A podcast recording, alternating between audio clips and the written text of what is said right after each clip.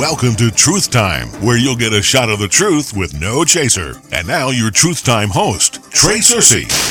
Are you ready for this? You ready for this? You ready for this? Are you ready for this? You ready for this? You ready for this?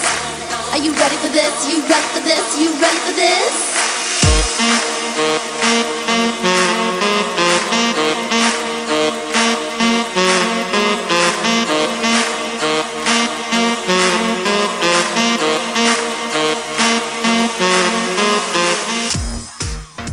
Welcome to another Truth Time transmission as we go coast to coast and around the world with the Word of Truth taught rightly divided.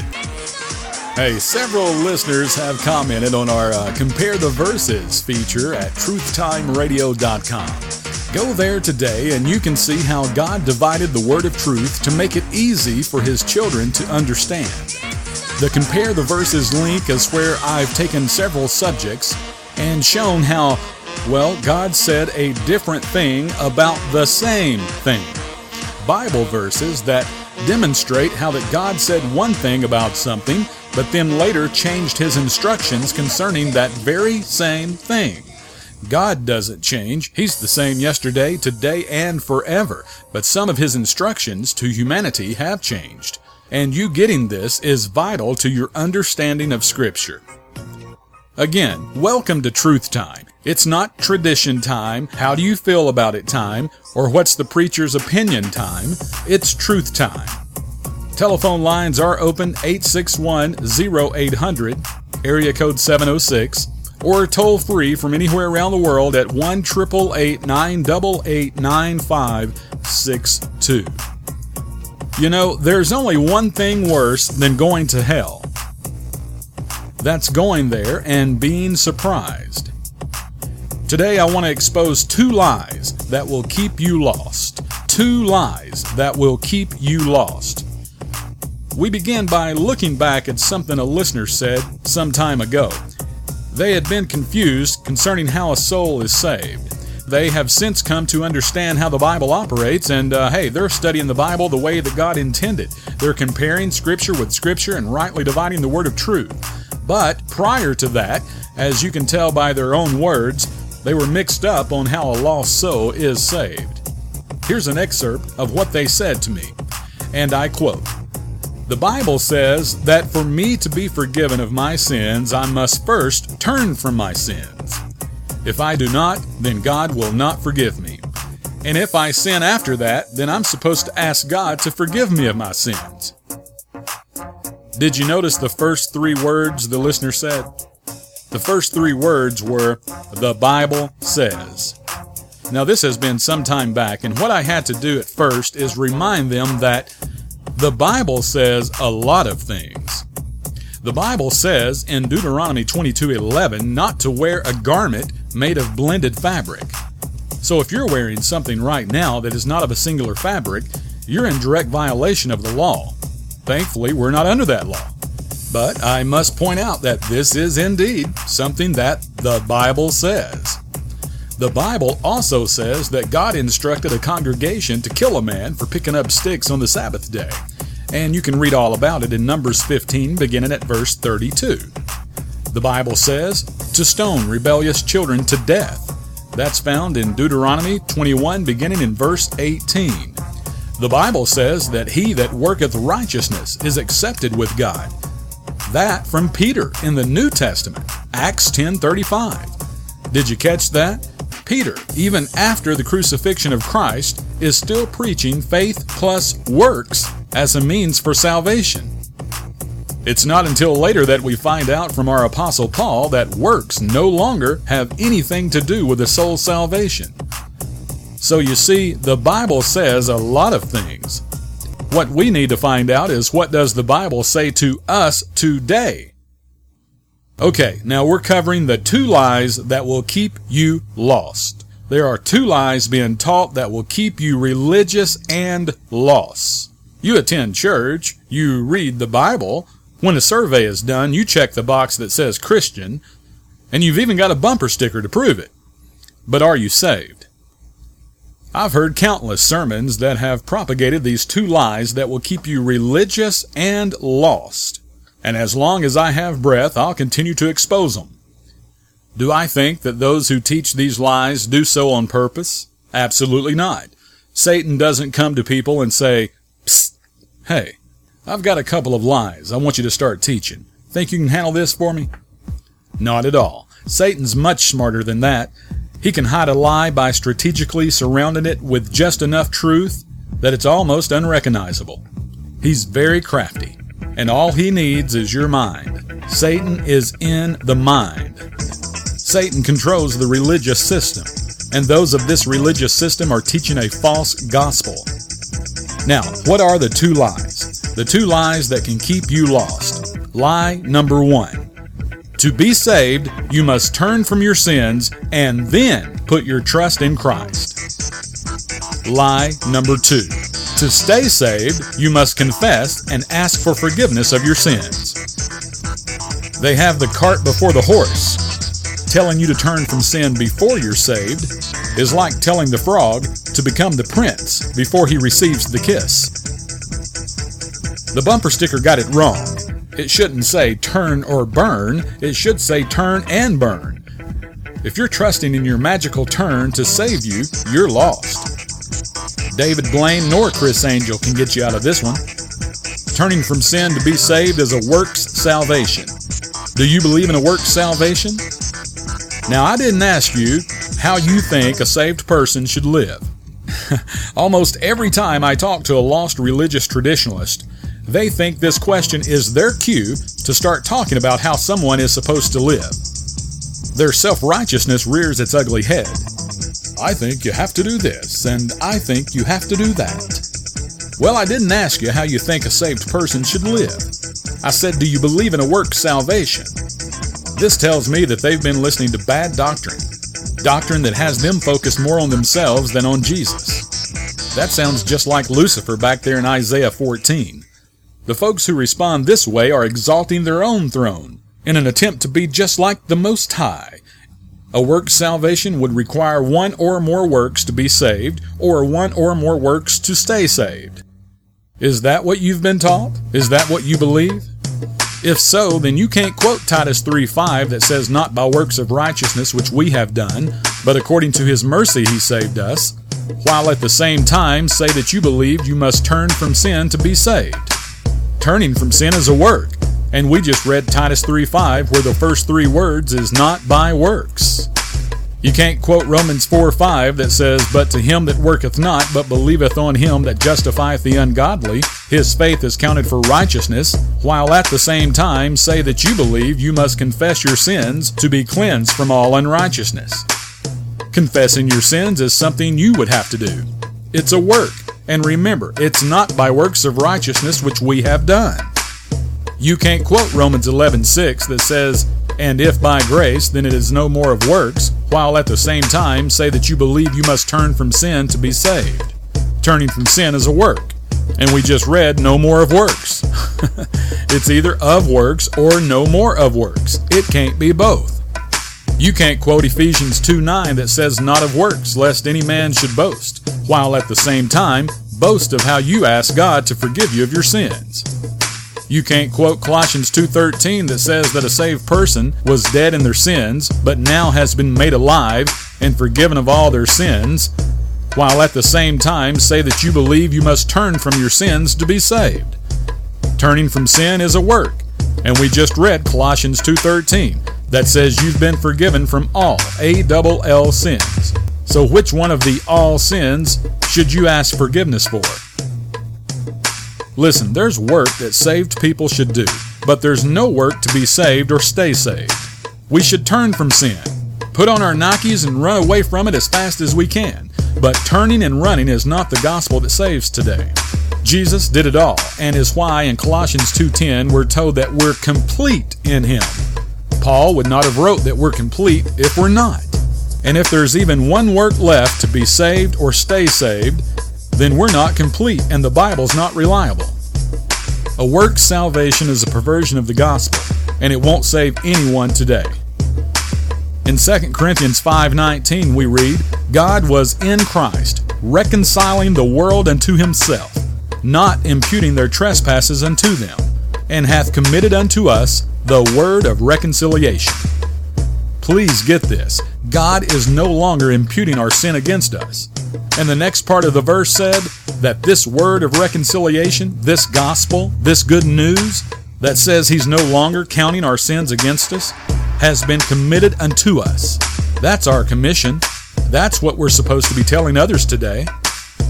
Is this what you're hearing at church? Are you hearing the good news? Are you being equipped so that you can go out and tell others about it? In Romans 16:25, we're told to preach Jesus Christ according to the revelation of the mystery, which was kept secret since the world began. Well, it was secret, but it's since been revealed. Therefore, it's no longer a secret. So again, is this what I'll hear if I come to your church this Sunday? Will I hear Jesus Christ being preached according to the revelation of the mystery? Or is it still a mystery over there? The Bible defines repenting as having to do with a change of mind. Turning has to do with a physical change. Hear me well when I assure you that if you're trusting in a physical turn that you've made in your life to save you, you're lost. You'll remain lost for as long as you continue to trust in that physical act. What good work can a dead man do? What good work can a dead man do to save himself? Ephesians 2, verse 1. And you hath he quickened who were dead in trespasses and sins. Did you catch that? Before Christ saves anyone, they were D E A D dead in their sins. A dead man can't please God no matter what he does. You must first be made alive, and only Christ can do that. Turning from sin to be saved, or confessing and asking for forgiveness to be saved, is nothing more than a turpitude, a perversion of the gospel. Oh, you might have one less sin to carry around with you on your trip to hell, but hell is still your destination. An unsaved man is a dead man, and a dead man can't do any good works in the sight of God. Ephesians 2, verses 4 and 5. But God, who is rich in mercy, for his great love wherewith he loved us, even when we were dead in sins, hath quickened us together with Christ. By grace ye are saved.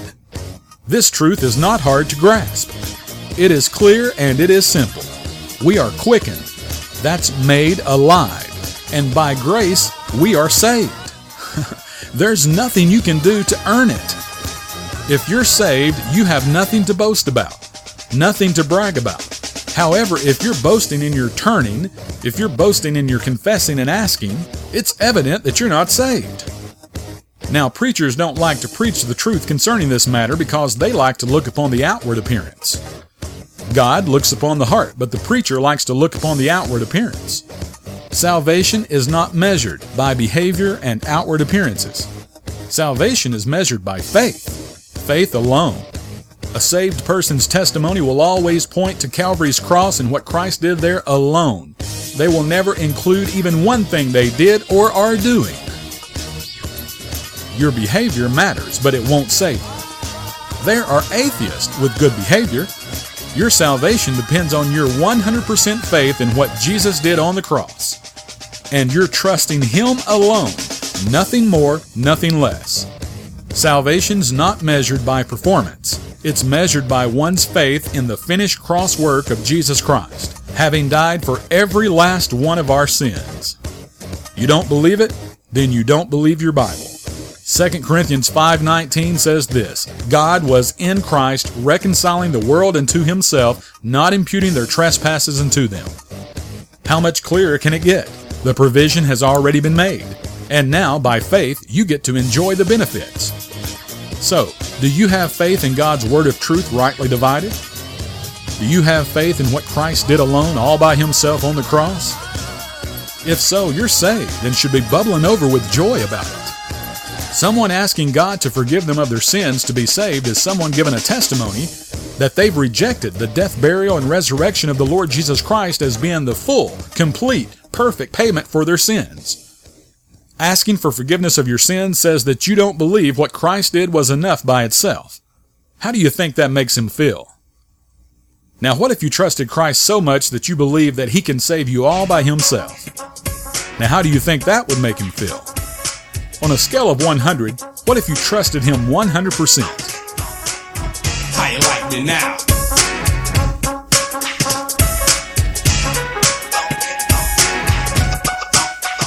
One of you said to me recently that we shouldn't rock the boat. Well, ladies and gentlemen, I want to tell you that I am a boat rocker. I'm going to tell you something, Flaca, and I want you to listen tight. May sound like I'm talking about me, but I'm not. I'm talking about you. As a matter of fact, I'm talking about all people everywhere. When I come down here to Texas, I was looking for something. I didn't know what. It seems like you added up my life and I'd spent it all either stomping other men or, in some cases, getting stomped. Had me some money and had me some medals. But none of it seemed a lifetime worth the pain of the mother that bore me. It was like I was empty. Well, I'm not empty anymore. That's what's important. To feel useful in this old world. To hit a lick against what's wrong or to say a word for what's right, even though you get walloped for saying that word. Now, I may sound like a Bible beater yelling up a revival at a river crossing camp meeting, but that don't change the truth none. There's right and there's wrong. You gotta do one or the other. You do the one and you're living. You do the other and you may be walking around, but you're dead as a beaver hat.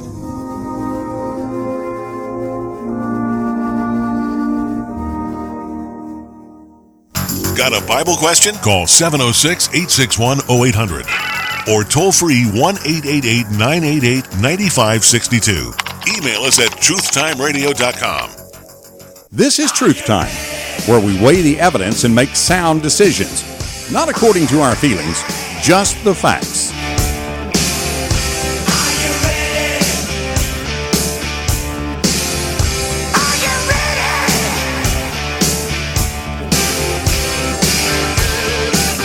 Why am I here today telling you that turning from sin won't save you? Why am I here today telling you that confessing your sins and asking God to forgive you of them won't save you? Because 2 Corinthians 5:19 tells me that the word of reconciliation has been committed unto me. Your sin won't send you to hell. Your unbelief will. Your unbelief in that Christ paid your sin debt in full, satisfying God on your behalf. And the only thing hindering you from reaping the benefits is your lack of faith. You demonstrate your lack of faith on almost a daily basis when you ask for forgiveness of the sins that Christ already died for. You demonstrated your lack of faith when you believed the false salvation message that said to turn from sin and then put your trust in Christ. That so-called gospel includes you. You didn't recognize Satan's subtle lie that left you thinking that you played a part in saving yourself. We've all heard the expression turn or burn. Preachers everywhere have, and some still are, teaching this as a means for salvation. This perversion, this wrong definition of the word repent, has left many thinking they were saved, but were not. If I misdefine the gospel and you trust in my misdefinition of what I said the gospel is, you remain lost. How about searching the scriptures for yourself? How about comparing scripture to scripture and rightly dividing the word of truth the way we're told to do? The Bible's definition, not man's, but the Bible's definition of repentance is a change of mind, a change in your thinking. Listen to the apostle Paul in Acts 20 verse 21, testifying both to the Jews and also to the Greeks repentance toward God and faith toward our Lord Jesus Christ. A change of mind toward God. Change your mind how? By admitting that you're not worthy. And the solution is to put your faith in the finished work of the risen Savior, someone who is worthy. It's so easy that many can't get it. Paul knew that it would be this way, and it's why he wrote what he did. 2 Corinthians 11:3. But I fear lest by any means as the serpent beguiled Eve through his subtlety, so your minds should be corrupted from the simplicity that is in Christ. Oh, Trey, what you're saying is just too simple. I just can't believe that. Yep, Paul knew you'd think that way. To the religious and lost, Christ is not their Savior. He's their probation officer. Oh, they go to a building called church, they do this and that and thus and such, but they never fully believe that Christ alone can save them. It's always him and them, him and them, him and them. You'll find the him and thems in your Facebook friends, church friends, and sometime even family members. Whoever glories in himself glories against God. When you rely on God, plus you're asking for forgiveness of your sins, you're glorying in yourself, therefore glorying against God. Stop letting your pride get the best of you, and as the song says, turn your eyes upon Jesus. I understand that in this day and age, telling the truth is, is sort of like being on a high wire without a net, but it's where I feel most comfortable.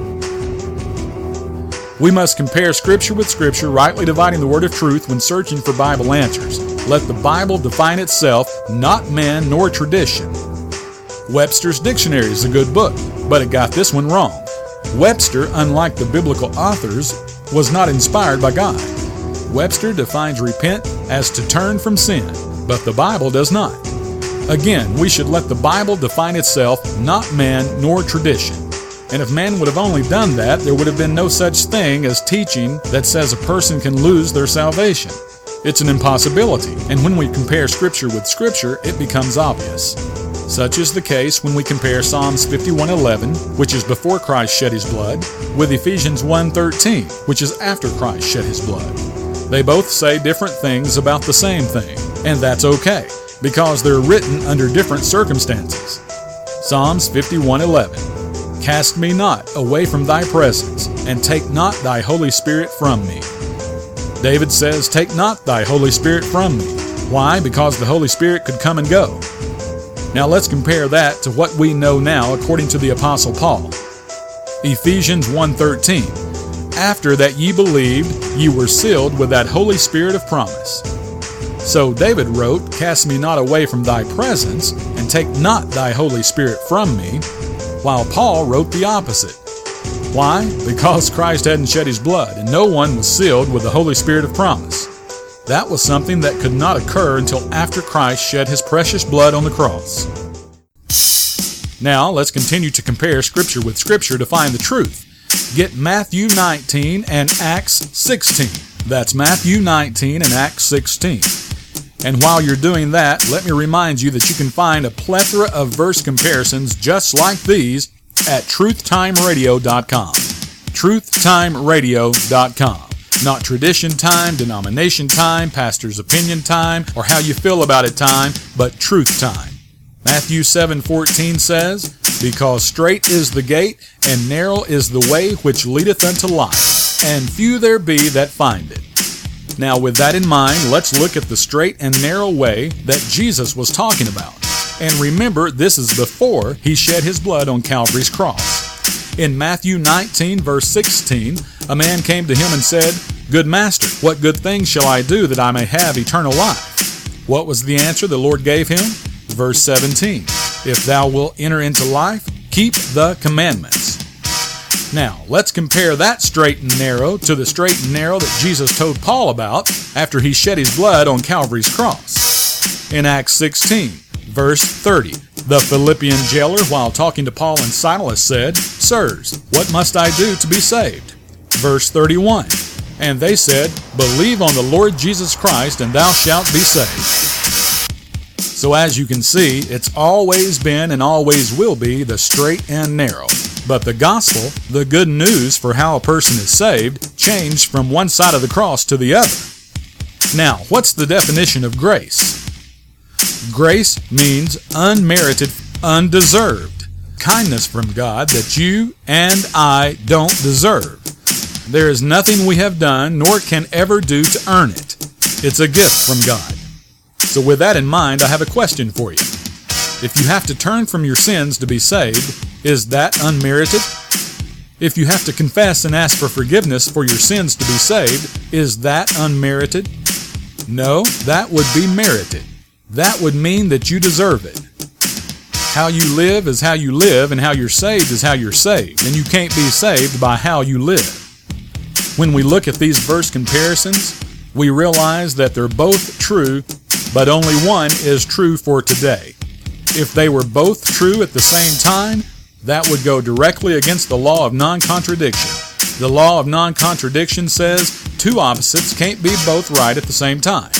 Now that's logic, and you already knew that. We live in a world of unrest, and the sad thing is there's people who claim to be Christians that are not exhibiting rest. When you commit your salvation to the Lord, you can finally rest. The reason you're not finding rest is you haven't committed your salvation to Him. You've been taught the part me, part God false gospel for so long that even when you're shown the truth in plain black letters on the white pages of your Bible, you ignore and refuse to believe it. If you think that turning from your sin will save you, if you think that asking for forgiveness of your sins will save you, you're going to stand before the Lord one day only to hear Him say, Why didn't you trust me? Not me and yourself, but why did you not trust me? Satan is demonstrating his power as he continually and successfully works through religion and tradition. The true meaning of the word repent is to change your mind. And if you're caught up in Satan's religious system, you need to change your mind. How you like me now?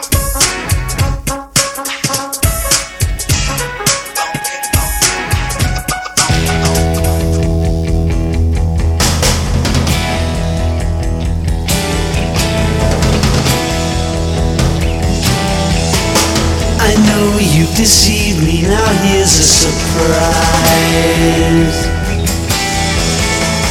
Know that you have, cause there's magic in my eyes.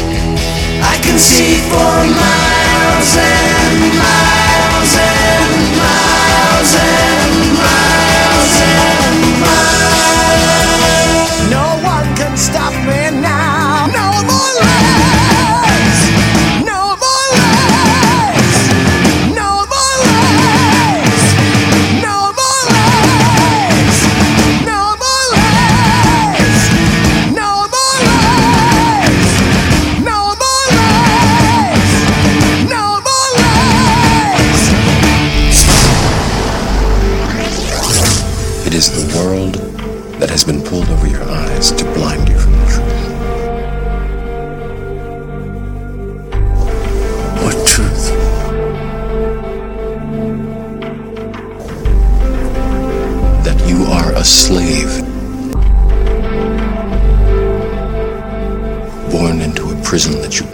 smell or taste or touch.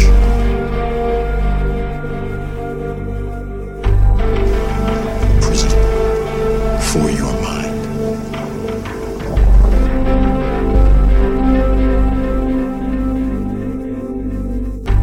You have to see it for yourself.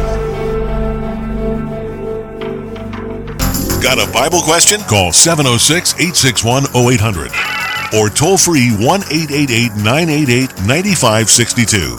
Email us at truthtimeradio.com. This has been Truth Time with Trey Cersei. Until next time, remember when a man who is honestly mistaken hears the truth, he will either quit being mistaken or cease to be honest.